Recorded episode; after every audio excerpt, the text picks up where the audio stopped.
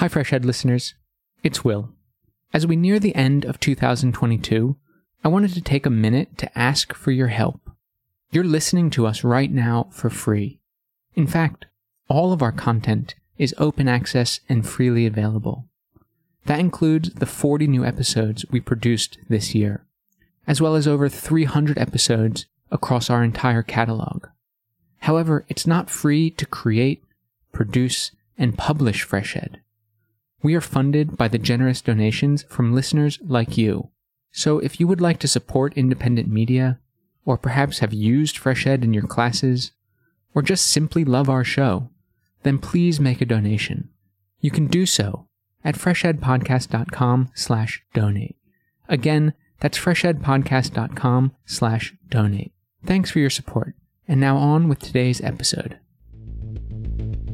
This is FreshEd, a weekly podcast that makes complex ideas and educational research easily understood. I'm your host, Will Brehm. As the year draws to a close, I've invited Susan Robertson and Mario Novelli back on the show to reflect on the past 12 months. What were the big events in 2022, and how might they impact the field of comparative and international education? We discuss a range of issues, from protests to conflict to big elections around the world. We even touch on a few existential issues and how that impacts us and our research. I hope you enjoy the conversation, and the FreshEd team wishes you a happy and safe new year.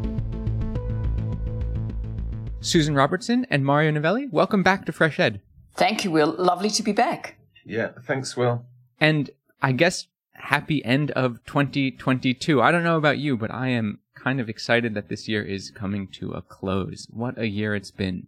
So to jump, I guess, into it, I've been thinking about how to reflect on the year in education, sort of broadly defined. And I guess the thing that struck me first was just how much unrest and sort of protests there were around the world, from Sudan to China today to Iran. It just seemed like protest was a constant in 2022.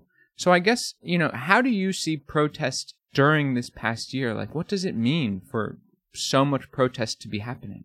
In many senses, I think protest is a really good thing. At the same time, you know, let us be very clear. People are risking their lives if we think of what's going on in Russia and the protests that have been taking place there. Protests also that were taking place as the elections were actually going on in uh, Brazil. So basically, I think protest actually does signal the health, a sort of even a tiny, what would you say, layering of democracy potentially where people kind of feel that their voices are so needed. And maybe also let us add in the uh, climate change protests, young people turning up to Egypt and so on. Um, but it does say something about a great unsettling in the world as uh, Paul James and Manfred Steger actually describe it.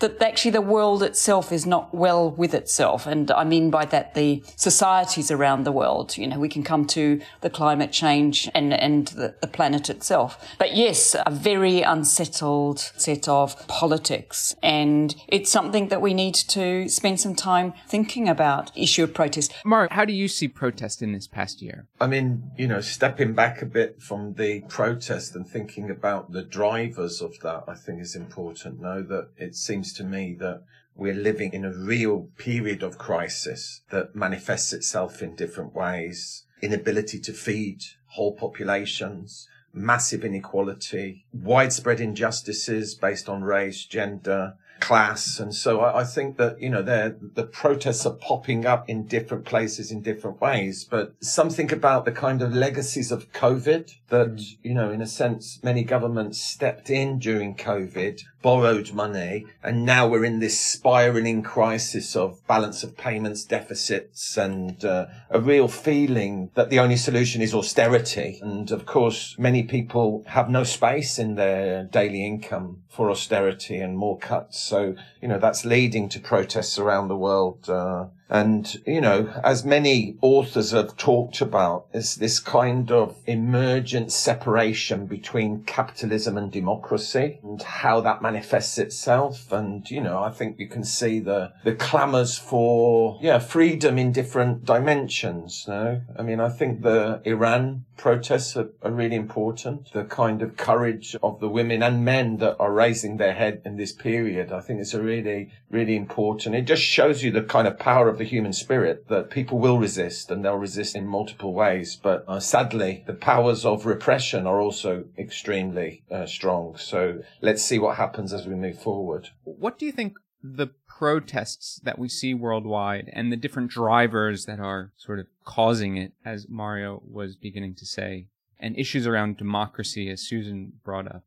What does this have to say about comparative and international education? Or what can comparative international education contribute to, to helping understand what's going on today in terms of protest. So, what are we doing when we're comparing and we're looking at what's going on around the world? My sense is that we might be uh, comparing, for instance, how different governments actually fared uh, with their uh, how they managed COVID. For instance, certainly in the UK, huge amounts of money was actually siphoned off into private pockets, and yet at the same time, you know, then people are actually paying the price. I mean, very large numbers of people who actually even hold down jobs find themselves actually having to go off to food banks.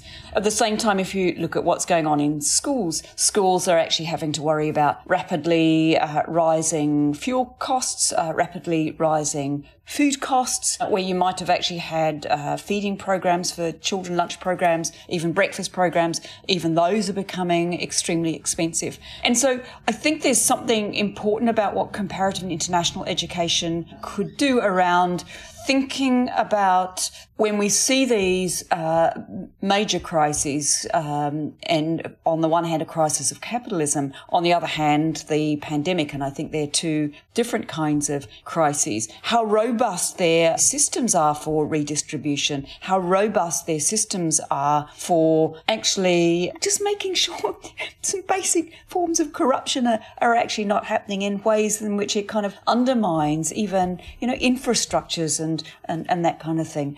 I'd really like to see um, a whole series of panels that actually look at the kind of macro political, economic, and cultural dynamics that, and the, the, the kind of state structures that might well have mediated and maybe the kind of the qualities of our civil societies in, in ways in which they're able to manage their way through these more fundamental crises without actually plummeting those who already kind of confronted the crisis with even, as Mario said, you know, even further kind of austerity. I'm not sure what you think about those thoughts, Mario, but education you know, by definition, because it's a public good, is so dependent on public resources. And when those public resources are not available, you know, let's take people who've got private resources, but those public resources are there for individuals who actually are incredibly dependent on the public purse. And when the public purse actually has been, you know, wasted in many cases, then we, we're actually facing, you know, a real crisis of the social contract.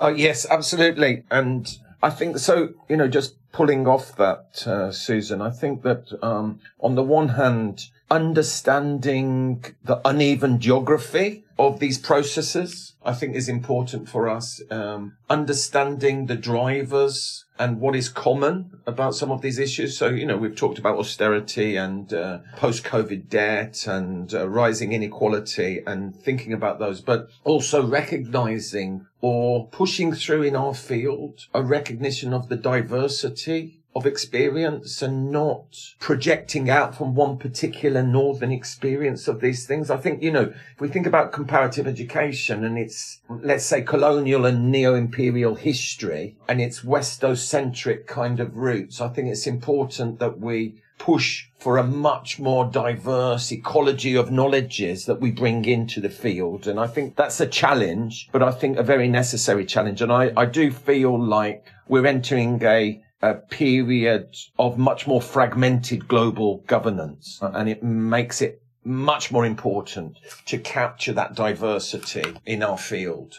and you know, as editors of journals, as uh, presidents of societies, we need to to make sure that those voices are heard in in a range of ways. I often think about with protest. I think about Aziz Choudry's work on sort of how protest is quite educative. There, these are pedagogical spaces of education that exist and can be studied and learned and thinking about what the archive of the protest is and how you can go back and sort of study these historically, but also, of course, in the contemporary moment. And, you know, I reflect on my own experiences being on picket lines in higher education in the United Kingdom pretty much every year since I moved here three years ago. And it, and they are so educative. I, I learned so much from my colleagues on the picket line and from the students that join. And it, you know, it, it's often it's some of the best moments of my time in higher education is is on the picket line learning from each other i mean and that you know forces us then to resist the kind of um, uh, collapsing of education and schooling and hmm. recognizing mm. that education is so much more than that and both you know education takes place in through protests through social movements and also education takes place through the media and all of the uh, those processes as well. So it's a kind of broadening out as well as our conceptualization of education it requires, and then also recognizing that uh, knowledge does not just exist inside universities or think tanks, but exist with people facing challenges in their lives and struggling against those. Often they have the best sense of what is the reality of our societies, no? That's a very important thing. And, you know, I've been working the last two years on tracing the histories of four movements in four different countries. Precisely that, recognizing that protest bursts onto the scene, but actually behind that is what Aziz would say is the daily grunt labor of activists organizing, building consciousness, building communities, bringing people together which then later on appears spontaneous, but is anything but spontaneous. Can I come in there? I just also give it a little bit of history. Recently, I came here. I'm currently broadcasting from Australia, and I was invited to give the annual Thesis 11 lecture. And of course, uh, it's a sociological journal, radical sociological journal. And uh, toward the end, you know, thinking about what what would it actually mean. So, Thesis 11 itself for Marx, um, 1845, he wrote this makes the really strong kind of statement in thesis 11 itself. And there's, there's 11 of these around the importance, not just to kind of think philosophically, but actually to act politically. But it's also important to look at what he describes as what he says is, is thesis three. So, you know, we might make our own histories, in which case we build our own institutions, in which case if we build institutions, we can unbuild those institutions. But in the second part of thesis three, essentially it's, it needs somehow, we need need somehow to find a kind of almost a revolutionary strategy. Um, so essentially for Marx, it would be two kinds of education. One that more or less reproduces or sort of incremental kinds of changes. And the other, which is a much more radical rupturing of the kinds of paradigms. And I think that plays very, very nicely into, you know, the moment that we're in, uh, fundamentally, where in fact we need a radical new paradigm, not an incremental. Um, and then let me just go forward and I've been reading quite a bit of Rosa Luxemburg. And sorry to do this history lesson, but you know, we actually, we can learn. So Rosa's writing on the eve of the beginning of the First World War. And if you read it now and you're thinking with, uh, about Ukraine, you, you could swear actually that she's writing in the contemporary moment. Um, and what she's struggling constantly with is uh, within the party itself about an evolutionary versus a revolutionary kind of strategy. And but the revolutionary strategy for her has to, and this takes us to really what you asked about the it has to be the wider social movement. It, and you learn in the movement. You learn as part of that social movement. And I think that's where, you know, absolute hats off to the young people who've been out, you know, campaigning um, and, and organising and so on. Many of those who've been striking in the UK, or we could go to uh, Iran and, and, and that kind of thing. So for Rosa, that's actually where you do learn politics. And that's actually the educative, the more radical, revolutionary, educative kind of space, because essentially and particularly if it's connected across nation state boundaries, that you see this as, as part of a, a much, much kind of wider movement. And I think a good society, if it's able to make a contribution, actually plays down the boundaries uh, around each of these societies because they are nation state bound in many senses and actually sees their capacity to connect voices and politics and concerns across a wide range of different kinds of spaces, places, and, and politics. I find a lot of meaning in that analysis. But then when I think about sort of 2022 and today, I don't see a lot of these connections being made across nation states from that sort of revolutionary protest point. But I do see a lot of connections being made by sort of far right groups that they're, they're sort of creating this far right international. And that to me is this really sad moment to live through in a way. You know, it's not what Rosa Luxemburg was talking about in lead up to World War One or after World War One. Yeah, and Saskia Sassen, she reflects on this. She says, how is it that in fact, actually, when you're looking at the uh, uh, Chiapas and the social movements and the indigenous movements in Mexico, but actually, if you looked at who got connected quickly, who advanced their agendas and interests really quickly, it was finance capital. You know, and her comment when she starts getting into uh, a, a, series of books that she puts out that included uh, territory authority rights is that we kind of fail to learn you know, capitalism and the and the right, you know have been, you know, almost kind of at one level counter hegemonic forces. I mean, we actually, by assuming that the kind of counter hegemonic always lies with the left, we make some really poor assumptions because, I mean, it can come from the left and the right um, in that sense. You know, who says, let's say, the right are not doing so-called critical theory? Of course, they actually are. They're unpicking, they're unpacking, they're unraveling um, a set of kind of uh, sets of arrangements that might have actually secured, um, let's say, uh, some forms of redistribution to actually suit their own ends, and they've done it. And this is what we've got. And so, in a way, can we dare say this? We actually have to learn from the right, at least in terms of strategy. Would you agree, Mario? You know, I cut my spurs, if you like, in the anti-globalization movement, no, at the turn of the millennium. Uh, Aziz too, that's when I first had contact with Aziz Choudry. And of course, there was that period where there was a whole range of global protests and you really felt like you were in a movement that was talking to each other. And, you know, post 9-11, all that fragmented in a whole range of ways, you after the failure to stop the war in Iraq and, you know, a kind of rise of um, localism. I think we still have that legacy of, but I, I kind of see some signs of a reemergence of that through the kind of push for a kind of global Green New Deal, the protests uh, in Egypt recently over the COP meeting that I think gives some hope of a, a coherent left understanding of the relationship between capitalism, inequality, resource extraction, and the climate change. And uh, so,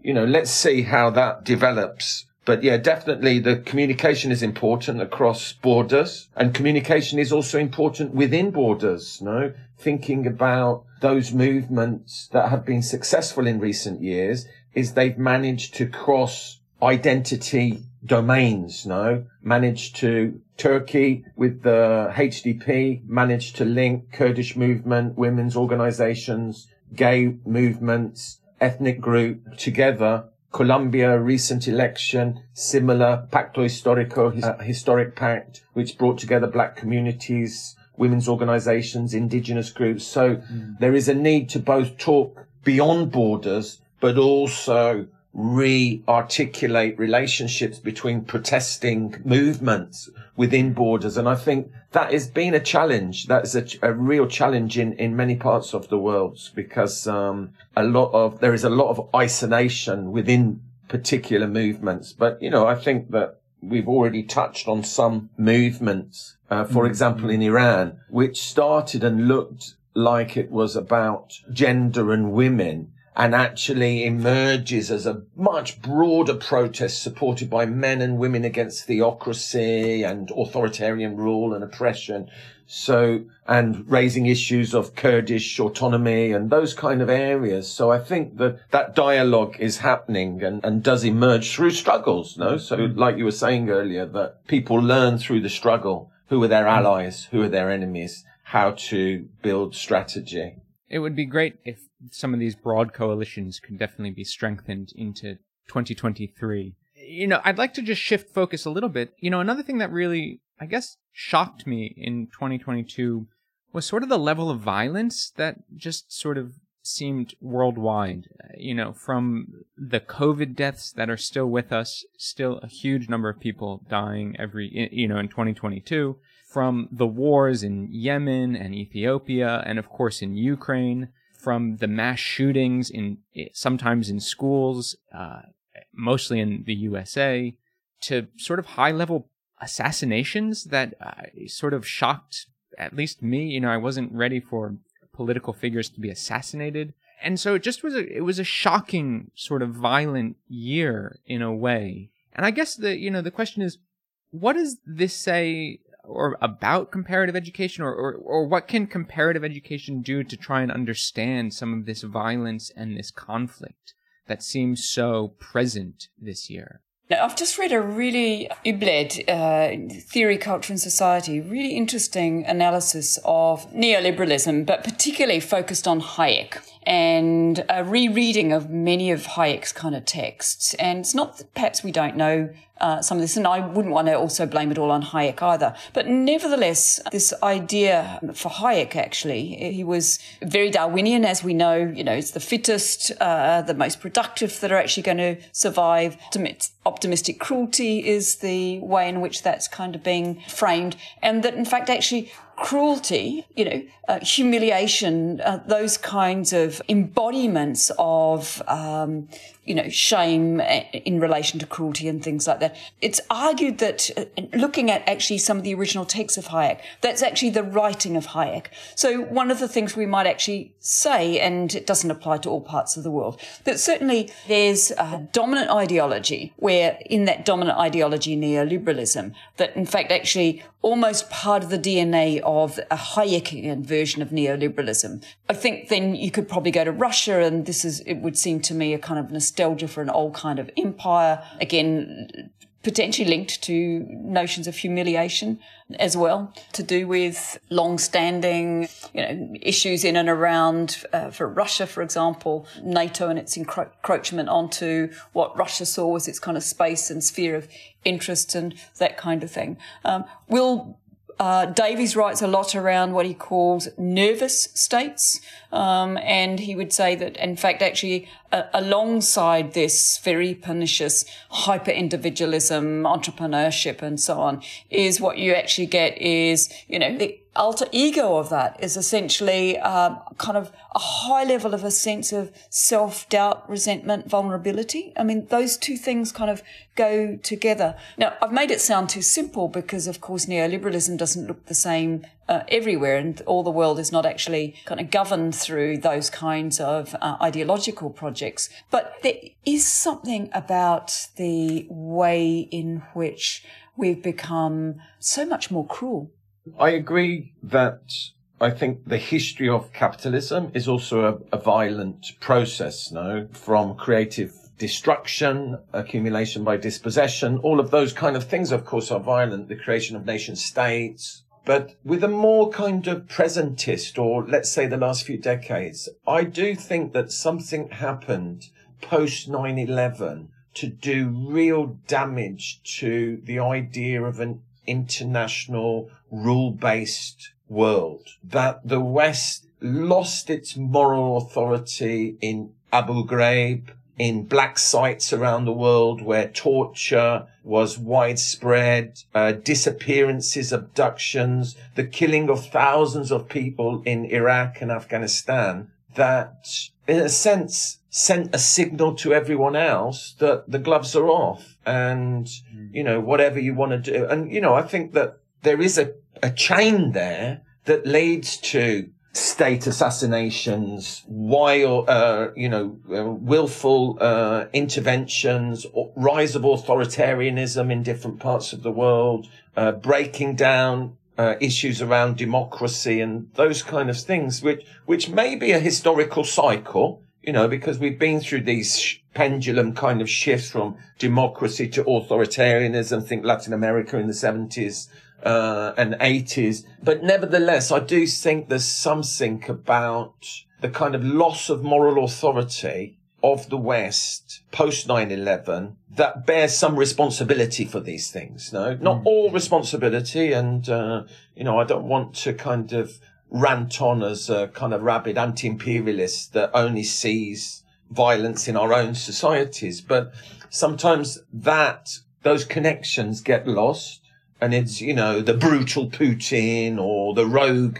actor there. But there is a sense that things are breaking down and we created the conditions for that breakdown. It's sort of like uh, international relations. They often talk about the post 9/11 as sort of creating this moment of perpetual war, and I, I think it is good to sort of recognize that that history and that continuity, even in a year like 2022, which might have seemed even more violent in a way or, or violent in ways beyond just, you know, quote unquote war. Bringing up war and issues of Ukraine and just some of the other wars that of course have been going on like in Yemen and Ethiopia. It, it does make me think, I've had a few conversations this year with people in comparative education about the anti-war movement. And I guess this kind of links back to this notion of protests and, and building coalitions both within a nation state but across nation state boundaries. And, you know, I guess the question is to what extent does comparative education sort of contribute to anti-war movements, if at all? And, you know, how do we understand the anti-war movement that exists today? Is it fit for purpose?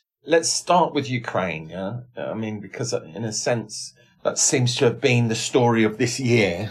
That I think if we if we reflect on on the, this process, it's incredibly difficult to talk about two sides of a story in Ukraine, right?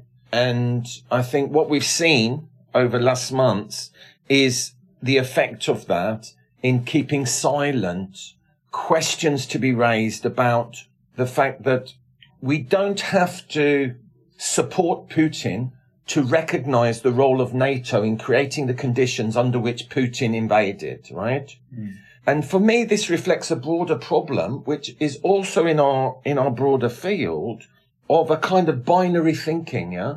If we support the Palestinians, we must be anti-Semitic.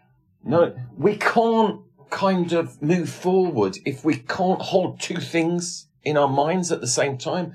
And it's extremely difficult to build a, an anti-war movement in this country at the moment because this is a state-led project the war in Ukraine is a state led project for the UK. And it's very, very difficult to find spaces to build opposition to that. And it's very difficult to talk about it. And I've done that myself in, in my own university and felt quite isolated.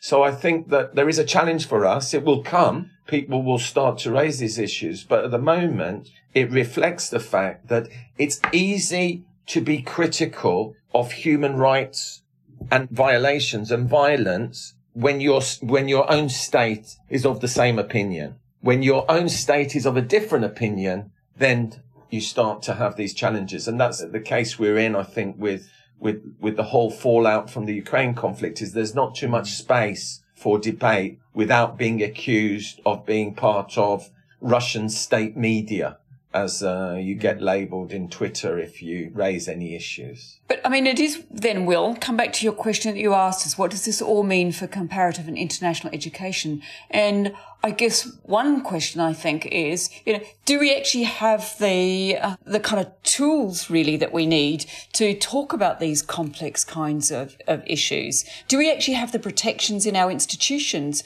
to enable us to talk about these kinds of issues? Certainly, it's bit touch and go in the UK, uh, given the so-called free speech and the um, ways in which you know, there's sort of monitoring of the kinds of conversations that are taking place on campus and so on. So I think there's two elements to what I've just put out there. One, essentially, do we actually look at the curriculum and our pedagogy and ask questions about, you know, global comparative international education studies and how fit for purpose they actually are to really tackle these these complex kinds of issues um, in our conversations, to learn to listen to multiplicities. And yet, on the other hand, you know, being also incredibly mindful of this, the changed circumstances that, let's say, institutions of higher learning, universities, in Turkey would be a good example, Mario. It, you're not free to talk at all um, about many of these issues. I imagine it would, would be in, Hong Kong, another example, Iran, another example. Many of the university students were actually being rounded up, you know,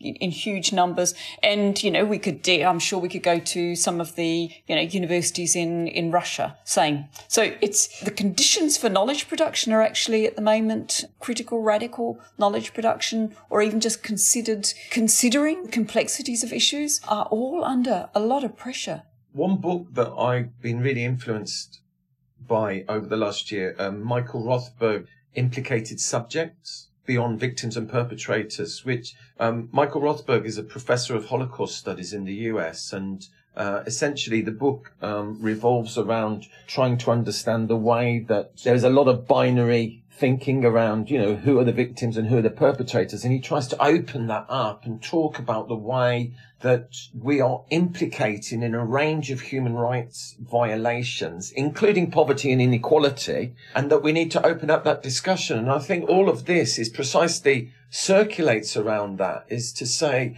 you know, in, in a sense, to what extent is comparative education or the university implicated in those violations that are taking place? And, you know, sometimes our silence is implication. Yeah? Our failure to speak out and to challenge injustice. No? What's it like to be a Russian in the UK now? Do we care about that? What's it like to be a young Russian around the world? I think we need to raise those issues and to start to say, you know, who are we working for? What is the greater purpose? How are we implicated and try to address that? And I think the, the concept of the implicated subject is helpful because it does allow for a dialogue, a space to recognize that we're not all equally implicated, but let's just open up that discussion and try to understand issues around privilege, issues around power and inequality that, that emanate from that. And, you know, certainly universities are one space uh, of important implication in a whole range of issues. You know, I think for comparative ed, like you said, really getting away from this binary thinking is it would be really helpful and being able to hold tension and contradiction and and live with it and try and understand it seems to be a really uh, important part of the academic project in a way you know something that knowledge production should work towards so uh, i do want to move to things that perhaps are let's use the word less heavy you know more hopeful because 2022 of course was not all dire. And I think the talk on protest actually does sort of indicate that there's a lot of really interesting spaces, hopeful spaces that do exist. But I, I, sort of want to ask you, you know, what were you hopeful about in 2022? Were there any examples or, or instances that, that just sort of made you think differently or in new ways, maybe sort of, yeah, just understood the world differently because of something that happened in 2022? Maybe Mario, the big thing, and Will, the big thing that happened is that, in fact, actually, for many of us, I know there are death rates with COVID, but you know, now there are certain, you know, drugs that can kind of, you can take. Um, many of us have just gone back to our, you know, daily life and our daily business. Uh, harder to get some individuals back into, you know, workplaces and, and, and so on. But ne- nevertheless, what an astonishing feat of science that is if we want to really think of it. That there, there was, as it all started, you know, a sense that this might be two to three years. And yet, essentially, not only um, are they able to, you know, deal with some of the variegate or variations and uh, that kind of thing, but, you know, with for, um, and, and, I'm not, of course, not all the world has actually been lucky enough to get um, top up jabs and that kind of thing. But to some extent, I know the world's not come back to where it used to be. Um, and nor, nor should it actually, because,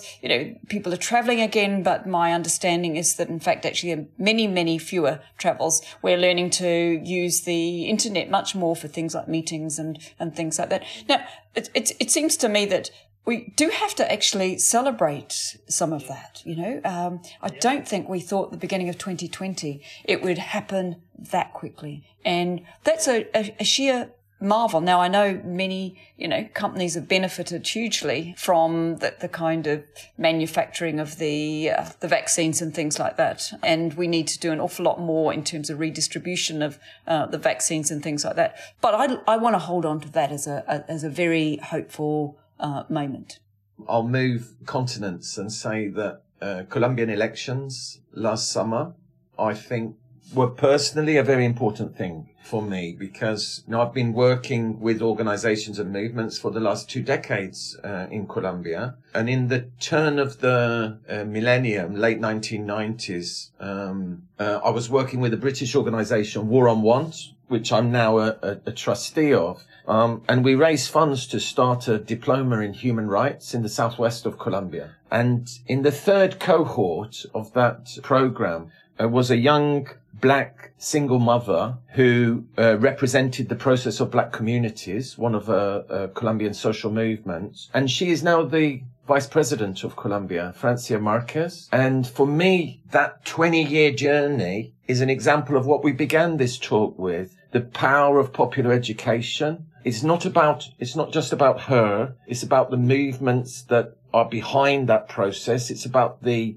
coming together in that diploma and other spaces in Colombia of different movements and building commonalities, building understandings, recognizing difference but also building kind of common objectives that came to fruition in that process. And, you know, for those of people that don't know anything about Colombia, Colombia has never had a left wing government in its history. So this is a huge event that for me gave amazing optimism. It continues to inspire uh, me. And I think that there is something that is signaled by that, which is happening in a, ra- a, range of different parts of the world, which, which I think, you know, potentially is precisely that catalyst that we were talking about to build a new type of internationalism mm. that, you know, respects diversity, understands histories, variegated histories, but doesn't get lost in particularities and manages mm. to hold on to a common humanity. And I think that's a really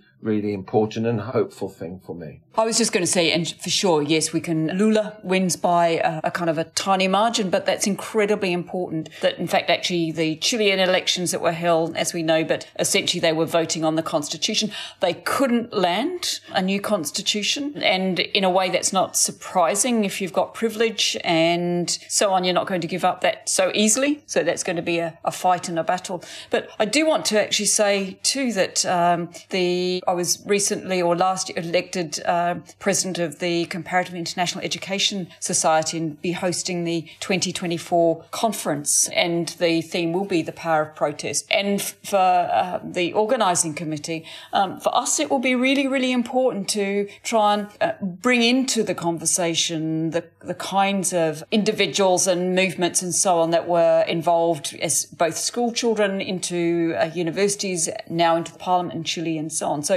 that actually having encounters with, and these are not overnight things. These were, if you think of Chile, I mean, 2006 actually, the Chilean so-called penguins uh, start getting organized and almost take control of their schools, these school kids. So, I mean, there's a bit of a long march here, but actually you can begin to see some outcomes, just as Mario described with, with Colombia. So it's a set of commitments that actually will require kind of year on year organizing, strategizing, uh, realizing, uh, and so on, celebrating. I'd like to highlight two things that I thought just were amazing and made me think of the world differently and myself differently. And the first one is the James Webb telescope that was launched. I watched it going up and have been following it very closely ever since. And I am just sort of almost without words how amazing it is be able to look back in time and through space and understand the sort of origins of the universe in new ways. And it just makes me realize how insignificant I am. And I sort of, I absolutely love that feeling. And I think that's so humbling and just yeah, I mean, it was this existential moment for me in, in 2022. It almost reminds me of the Voyager being sent off with Carl Sagan's golden record. You know, I didn't get to live through that moment, but I did get to live through the James Webb moment. And I, I don't think I'll ever see myself or the world the same ever again. I mean, your description about putting us in our place, I think is really important. I'm often reminded on that. If you look at um, Asian art, for instance, you know, uh, versus Western art. So we foreground the great person. They occupy most of the visual space in a painting, don't they? But if you go to some of the uh, kind of East Asian art, a human being might be a tiny, tiny, tiny little figure amongst a, you know, nature. And I think that is a metaphor for trying to understand the way in which we hubristically have actually allowed ourselves to think that we are so much bigger, so much more superior than anything else around us. And so the Webb kind of space taking us back in time or going out and actually reminding ourselves of our place in the universe, you know, I think we should do more of? It makes me think uh, around, you know, when, when we talk about critical realist uh, approaches to research, we talk about being methodologically modest, no? That the tools that we have to understand the complexity of reality do not match the complexity of that reality. And uh, mm. in a sense, when you look at those pictures, or more broadly, think about humans' relationship to nature, is that we are so insignificant, so tiny, yet we've placed ourselves so much at the forefront of everything, no? And so it, it does allow you to step back and, you know, I think, uh, you know, some of these things, just to tie up some of the other things is, I think that, you know, when I talked about Colombia, there's a recognition for the first time over the last decades of the importance of listening to indigenous communities who knew their relationship or have a very different conceptualization of their relationship to nature and uh, uh, as this kind of mother that needs to be protected and supported and nurtured. And I think that, you know, we look around the world now and see the power of nature unleashing upon us a whole range of different uh, challenges. And it makes us realize that, you know, maybe our path to presume that humans can overcome everything through science, you know, was somewhat limited and that we need to be a bit more modest about that and try to rectify some of these things. But uh, it does also make me think when you look at those uh, images, whether there are other more sophisticated species out there that may,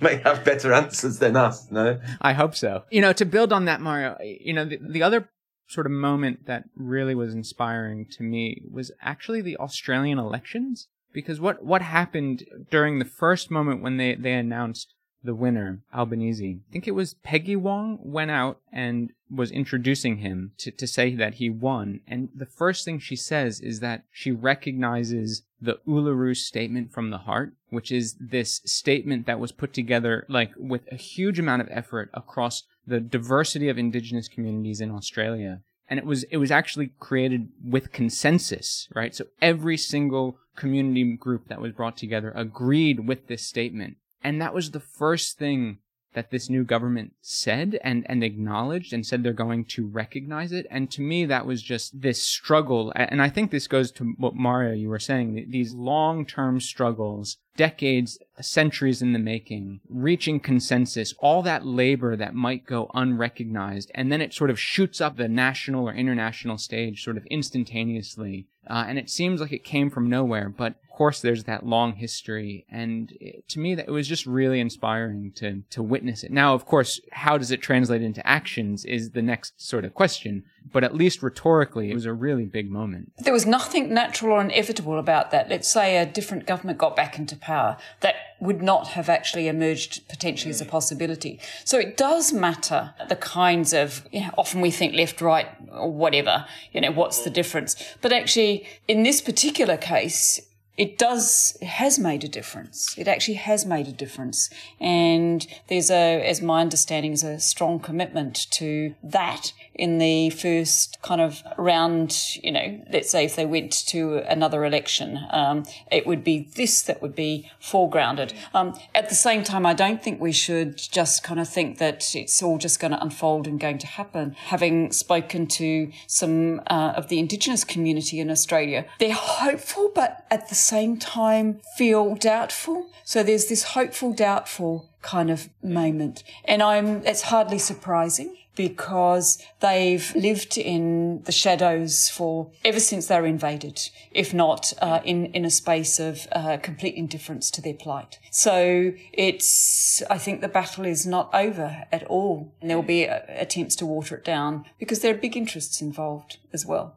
Well, it reminds me of my good friend uh, Berenice Celeita, which talked about the Rio Magdalena, which is a big river in Colombia, that she used that as a metaphor for the history of these kind of social protests, that mm. it rises and lowers but always returns, no? And so sometimes it's these kind of cycles, long cycles of processes of struggle that are challenged, but then they come back. And, you know, that gives you always hope, I think, even in the darkest mm. times that, that movements can develop and, and change can come, no? Progressive social change. So to sort of end this reflection on the year, I guess it's always good to look into the next year. Uh, so with 2023 just around the corner, just a few days days away by the time this airs. What are you looking forward to? Anything in 23, 2023 that is sort of on the horizon that you're excited about? That's a challenge for me, actually.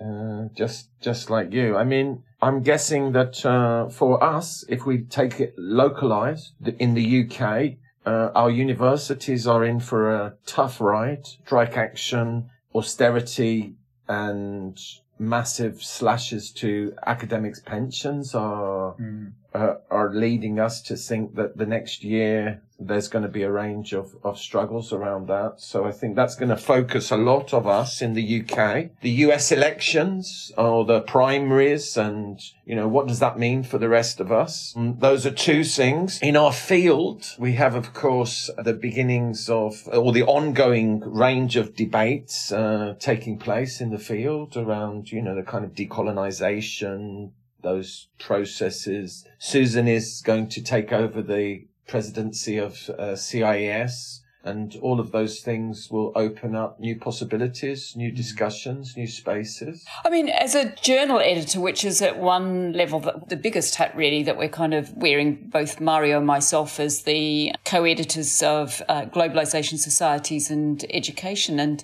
I'm super excited, really, uh, around uh, work coming through our journal. And that's a kind of litmus for the concerns people have, the conversations they're having, the kind of research that they believe is important.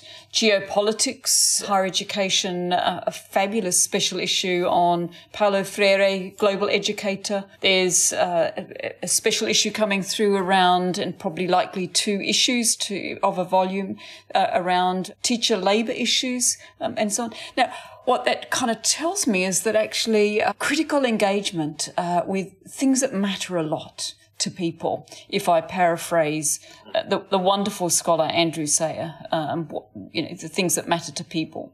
Um, and and these these matter. Um, I've been so bowled over also in Cambridge and students as organisers, major organisers, major major organisers on the uh, picket line and things like that. You know, speaking out, stepping out, and and so on. I mean, it sounds like they're kind of engagements with potentially kind of heavy issues, but in fact, actually, there's a lightness that comes with being able to look at that, to see that that's bubbling along, to actually think that in fact people have just not got their head down and, you know, pretending that these things are not there and don't matter. Um, and and and, we benefit from that uh, hugely. So I'm super excited, particularly for quality of the kind of debate that's going on in in GSE, and um, would want to um, encourage you know more of that through the different societies that we're functioning in.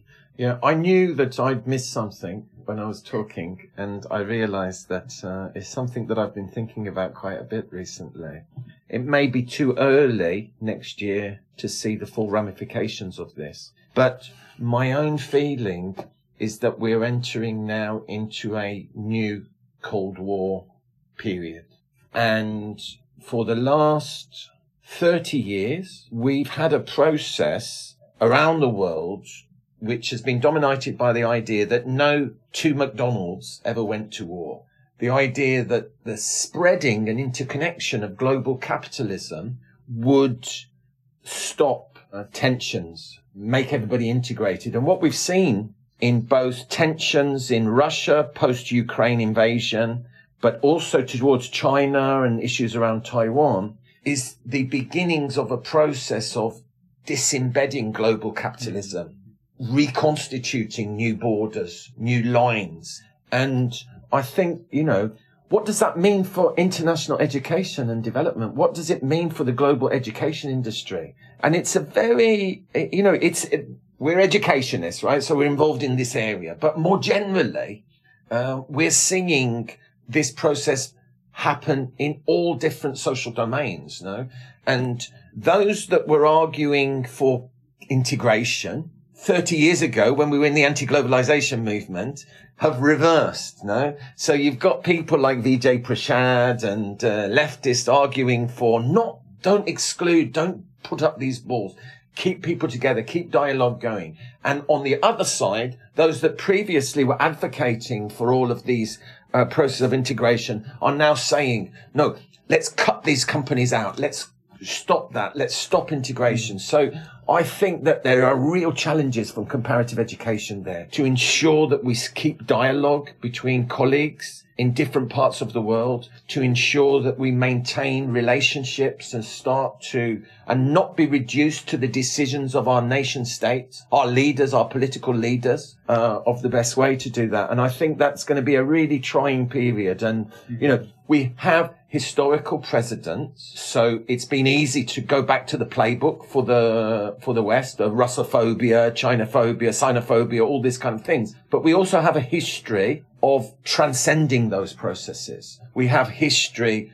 of movements that said neither Washington nor Moscow, but international solidarity. We have grassroots relationships that we can recall and reimagine. And I think that it's important within the comparative and education field that we start to address these, but also to study them, though, because it's, it's, it's a fascinating thing. I mean, think about the push for internationalization US campuses in China and all of these kind of things. What is going to happen? It's it, mm. it's it's a it's a fascinating time, even if it is equally frightening. And I think that's a fantastic way to sort of end the year. Fascinating, thinking about the future, equally frightening, but there is a place for us in comparative ed to contribute to that sort of future. So, Susan Robertson, Mario Novelli, thank you so much for joining FreshEd as always. Happy New Year, and I look forward to talking to you in 2023.